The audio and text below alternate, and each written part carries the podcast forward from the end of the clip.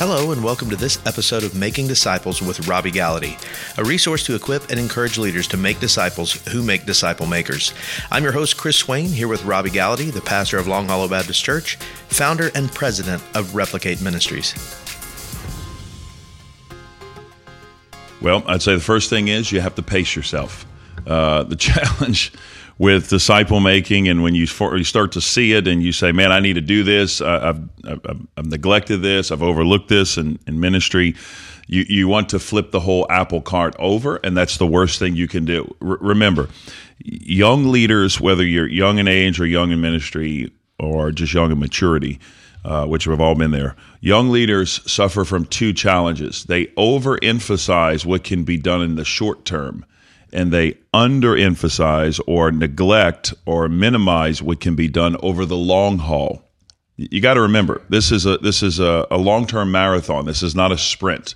We're running this race marked before us that Christ set out beforehand, and so the challenge is we want to go back and change everything now, right? And and obviously you may lose your job if you do that, but you, you want to pace yourself. Okay, yeah. We didn't get here overnight. Sure. We're not going to change overnight. So I would say, first of all, be okay with the fact that discipleship takes a long time. Yeah. Remember, we say this often it is a crock pot recipe not a microwavable dinner. And by the way, just for the record, had a crock pot roast yesterday. Yeah, was it good? Well, it's not Candy's favorite, but it's my favorite. You know, any kind of red meat. Is it I'm, better than what you could have gotten out of the microwave? Oh, uh, not even close. When I walked in the door yesterday, that smell was permeating the house. And Candy said, so "Step one: go home and crockpot some roast." Yes, or crockpot a disciple. but you're, you're, bringing up a great uh, issue. We want to do stuff immediately, and we hear about this. You know, when we hear about discipleship, and we think, okay, what is that beyond old school Sunday school, which is fine, or small groups, or missional community, or whatever word you want to give biblical community in your church? Um, our first thought is, what what can I do to make the most impact? And a lot of times we put impact together with immediacy, mm-hmm. urgency. Yeah. I have to do it right now. It has to happen now. That's good point. And the big challenge with discipleship, as you mentioned, is it's going to take time. And the first thing you can do is to begin yourself making disciples. I've trained a lot of uh, leaders at churches and pastors, lead pastors sitting there, and they're asking the question, okay, how do I get my people into these groups? How do I get my staff into these groups? And my first question back is, are you leading a group? Are you in a group? Uh, because a lot of folks listen to us talk from a stage or position of leadership and and we're thinking, well, are they doing these things? Mm-hmm. And the reality is, no matter what the schedule is, and I understand the busyness of a pastor's life, uh, if you're not personally investing, it is going to be a very difficult sell to your folks to to do those things that you're not doing. Yeah. Well, and that's a great point. You can't outsource discipleship. Okay. And one of the things I've realized is you can't make disciples by proxy. Mm. Like I can't I can't say I'm engaged in disciple making if I'm not personally engaged in Dylan pastoral assistants doing it or you're doing it as the director of replicate but That's i'm right. not doing it right? Or my youth pastor's doing it or my uh, student guys doing it or my children's educations. I have to do it. So sure. the principle we live by is you, you can't expect from others what you're not emulating yourself. And so the first step is this. You need to go back and do some really soul searching, shine the searchlight on your heart and say, God, what can I do personally to kind of lead the way for that? I'll give you an example. When I went to uh, a church I was at pre- previous to here, Brainerd Baptist, great church, traditional church in the sense of the structure was I preached Sunday morning when I got there. Right. Uh, I led a life group Sunday school class at, at first. I mean, I was, you know, gung ho, sure. ignorance on fire. I'm ready to go. So I preached Sunday morning. I led a Sunday school class. I was in one with my wife, sometimes led. Yeah. Then I came back on Sunday night, preached a different sermon on a different topic. And then on Wednesday night, I preached another devotional slash prayer meeting. So, four times a week, four different topics I was preparing and preaching. A lot of guys are doing that now. I realized that the most effective way to make disciples is to lead by example. So, what I did was on Wednesday night, I got up one week and I said, folks, love you guys, but I don't think another sermon by me on a different different topic is going to be the most effective way to make disciples in the church when I have a guy who loves to preach And so let's empower him. He was on my staff, graduated with me from seminary. Let him preach to you. And one, it'll help him grow as a preacher. But more importantly, I'm going to go in my office. I'm going to take three or four guys with me, and we're going to spend the next year getting in the word till the word gets into you. Now, you can imagine everybody loved that idea. Yeah. Probably not. No, no. Where's. Pastor at? Yeah, people would come in. What, what, I thought he's got a degree in preaching. What, why is he in the office with a few guys just reading the Bible, studying the Word, memor, memorizing Scripture, right? And and guests would come. Where's the pastor at? Ah, he's he's in the room with a few guys who really don't know what's going on there. Yeah. Well, that was the buzz for a year. I didn't get up and say, "All right, you do what I do." I just did it, right? Led by example. At the end of a year, I got up at the end of doing this and emulating this. After that, I got up and said, folks, I really want to challenge you to do what I did. Find a small group. Yes, you can come on Wednesday night if you want to hear another sermon, but let's open up the life group Sunday school classrooms and you can use them. And what happened, Chris, when we left was Wednesday night became the biggest day for discipleship in any day. Here's why Wednesday night, you have age graded ministries, you have children, preschool, students, and normally college sometimes. And so the parents need to do something. Obviously, they want to do something. So some parents drop the kids off and go, Go home. shopping, go on a date. They do. That's the Surely reality. that doesn't happen at your church. no, it doesn't happen at your church, but I've heard of it happening, right? At some church. Yeah. Some churches out there. Some churches, right. But the reality is they would love and take advantage of an opportunity to be in a discipling relationship. So the first thing I would say, Pastor, is this. If you're a leader in a church, men's ministry, women's ministry, you go back and figure out how you can effectively and efficiently uh, make disciples through getting a small group of guys or a small group of girls and do that for the next 12 Yeah. months. Yeah, we, we definitely want to see the pastor, the key leader, whoever whoever's listening and thinking, what is the first thing I can do? What's the most immediate thing I can do? You begin, find your three to five and disciple them. Um, you, you know, if you've got some ladies in church want to be discipled, you know, your wife or a, a strong ladies leader, women's director, whatever, find get her to disciple some of the ladies in the church.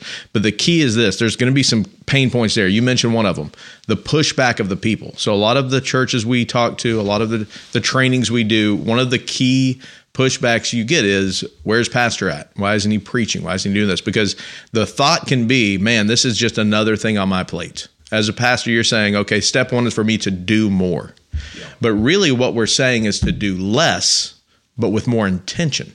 Yes. so as you mentioned you you repurposed a time in your week that you felt was not as effective on one hand preaching to a few that came on wednesday night versus investing your life for multiplication and high accountability in three to five who would then go and do the same in a year and again looking at the multiplication that's why we're all here it's what christ did It, it doesn't make any sense. I mean, listen, it, it's counterintuitive to the way you would reach people with the gospel. Because by human nature, we think we got to go out and do a lot of work for a lot of people on a large scale, and we have to do it immediately. right But do we know more than the greatest, smartest, most intellectual, spiritual man who's ever walked planet Earth? yeah no no we don't I mean, I mean, think Jesus Christ, God Right. Himself, with infinite wisdom, sure bypasses the larger synagogues and amphitheaters of Tyre and Sidon. Jesus never went to Caesarea by the sea. We have no record of that. 4,000 seat auditorium. If Jesus was an American pastor, Right. and there was a 4,000 seat auditorium, he would have never left the city. He would have given his disciples flyers to put on the carriages of every chariot in town to say, Come see the greatest show on earth. The man walks on water, he raises the dead, gives sight to the blind. That's right. Jesus in the flesh. Come see him. egg drop off the back of the chariots is that is that that would be a, They'd be uh, dropping that'd be- stones. No, they okay. drop stones back there. So, so I mean, but think about it. That's what an American pastor would do. American evangelist would do. We would pack that place out. It would be packed out from here until he goes to the cross. But here's the reality: you will not find Jesus ever going to the city of Caesarea in the Bible. Now he went to Caesarea Philippi, which was north. He didn't go to Caesarea by the sea. And what does that tell us? It tells us that Jesus was an American wasn't an American pastor. He was a first century Jewish rabbi. And he understood the impact of a few. Yes, he preached to the masses, Sermon on the Mount, feeding of the 5,000, 4,000. But he only did that 10% of the time. 90% of Jesus' ministry was restricted to 12 men. And out of those 12, he had a group of three, four, including himself. So, do we know more than Jesus? Okay. And I'm not saying It's we don't, pre- listen, don't hear what I'm not saying. I'm not saying we don't preach to the masses. I'm not saying we don't have gatherings. I'm not saying we don't have revival services. But what I'm saying is this we need to ask ourselves the question what do we do with the people after they come? Yeah, I think it's a great question. And I think, you know, the problem is it seems like a baby step that we're taking going back and starting with our three to five versus how do I mobilize tons of people to go. So one of the the, the quicker ways that can can work. And uh, so one of the things we mentioned, the, the answer really is you going back and starting your group of three to five, getting some key leaders in your church, starting starting their group of three to five. But the reality is maybe you don't want to wait a year, maybe you don't want to wait 18 months. We're not saying you have to wait to the end of your first D group cycle, even though that is a healthy way to do it, even though you'll learn a lot more from that. We do have some some key leaders who've walked through this and they've kind of started their group, discipled their group for about two to three months. And then from that two to three month, they, they continued with their group. They planned on staying with them through the year. But from that learning experience, we're able to train others in the church, equip them to go out and to begin to do it. So you can start sooner than the year or 18 months, but with wisdom and understanding of what you've already experienced in that two to three month time frame. Yeah. Well, and I'll say I'll go on record and say this, Pastor. If you're listening, or you're on staff and you have a pastor who is not engaged in discipleship personally, then discipleship in your church is always going to be a ministry in the church. It'll never be the ministry of your church. It'll be just another program. And let's be honest, we don't need another program. We got so many programs. We, we're trying to get rid of programs. We're programized out as right. and, and listen, this is the reality. We thought in, in the 90s and, and 2000s that if we just add programs, seeker friendly mi- mindset, let's just get as many people in the church, let's dumb down the theology, let's make it easy for them to come, and let's give them programs and keep them busy. And we thought that that would equate to spiritual maturity. Well, we know that from Bill Hybels at Willow Creek. He he after spending millions of dollars and in, investing hundreds and thousands of hours of manpower to create a seeker friendly church whereby they programized the whole thing. He wanted to determine if he was making disciples. He brought in an organization, the book's called The Move Study. You can go you can go download the book, you buy the book, it's called The Move Study. And what he found out is this, at the end of the study, I mean, you can understand this is a church of 20, 25, 30,000 people coming as attendees. But what he said is, and here's his words I quote, it was the aha moment of my entire Christian life. We found out that we spent millions of dollars and exerted hours of energy, but we haven't created disciples because we didn't teach people how to become self feeders after they crossed the threshold of faith. In a sense, what they did is they taught people what they're saved from, but they neglected to teach people what they are saved for. Now, listen to me if you're listening. Have you fallen into the same trap?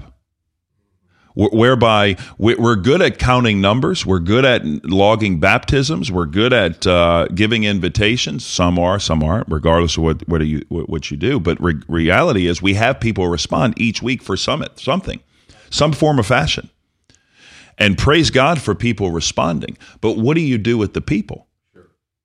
I, I think it's spiritual child abuse, personally to take an infant, a born again believer, brand new baby in Christ, and to turn them away by saying, hey, listen, here's a Bible, suck it up, we'll see you next week. Wow. Would you do that with a child? No. Hey, here's a bottle, No. brand new baby, we just got home. You're the brand new parents of an infant child. Here's a bottle, feed yourself. We wouldn't would never do that. That'd be child abuse. We do it every week. We call it the church. That's uh that's pretty strong. it's pretty strong. That It's- can be that it's can be pretty challenge. sad, actually. It's, and It's the sad thing sad. is it's true. It's, It's true. really sad. Um, w- one of the things that I think you mentioned in that, and I think we can address this as we wrap up this discussion. Uh, the first thing you can do when you go back. So, what if you're not the senior pastor? What if you're the student pastor, uh, the women's director, the executive pastor? You want to see these things happen. The discipleship pastor, spiritual formation, whatever your role is, you want to see these things happen, and potentially your pastor is just not going to go down this road for whatever reason he's he's not going to jump in and, and begin to make disciples. What can I do going back to my church as a, say say a student pastor? Man, I, I want to see my students discipled. I want them to grow up with a mindset of making disciples and, and replicating their life and the lives of others uh, to follow and grow, be like Christ. What do I do going back? It, it's the same thing. Obviously, go back and start your group, but what are some things you can say to that individual who's not the key leader in the church? Who's going to go back to an environment where maybe that's never going to be embraced by the key leadership, but they definitely want to see it in their ministry area. Well, first of all, you're a Christian, whether you're whether you're a ministry or not, and as a Christian, Jesus commanded us to make disciples. That's right. But period. So people say, "I'm not in ministry." No, no, we're all in ministry. We're all equipped for the work of ministry. And we all are Christians. And as a Christian, that trumps your calling as a pastor. You're a believer of Christ, and Jesus commanded us to make disciples. So here's what I would say a student pastor will start to see traction in a sense in a greater area if you start to get a couple key students that you're investing in and a couple key leaders. This is what you have to understand about senior pastors. Most senior pastors are pragmatists meaning they're very pragmatic in ministry. What they will do is when they see something working in their church or another church, they begin to ask the question, can we do it here or can I do it in my context?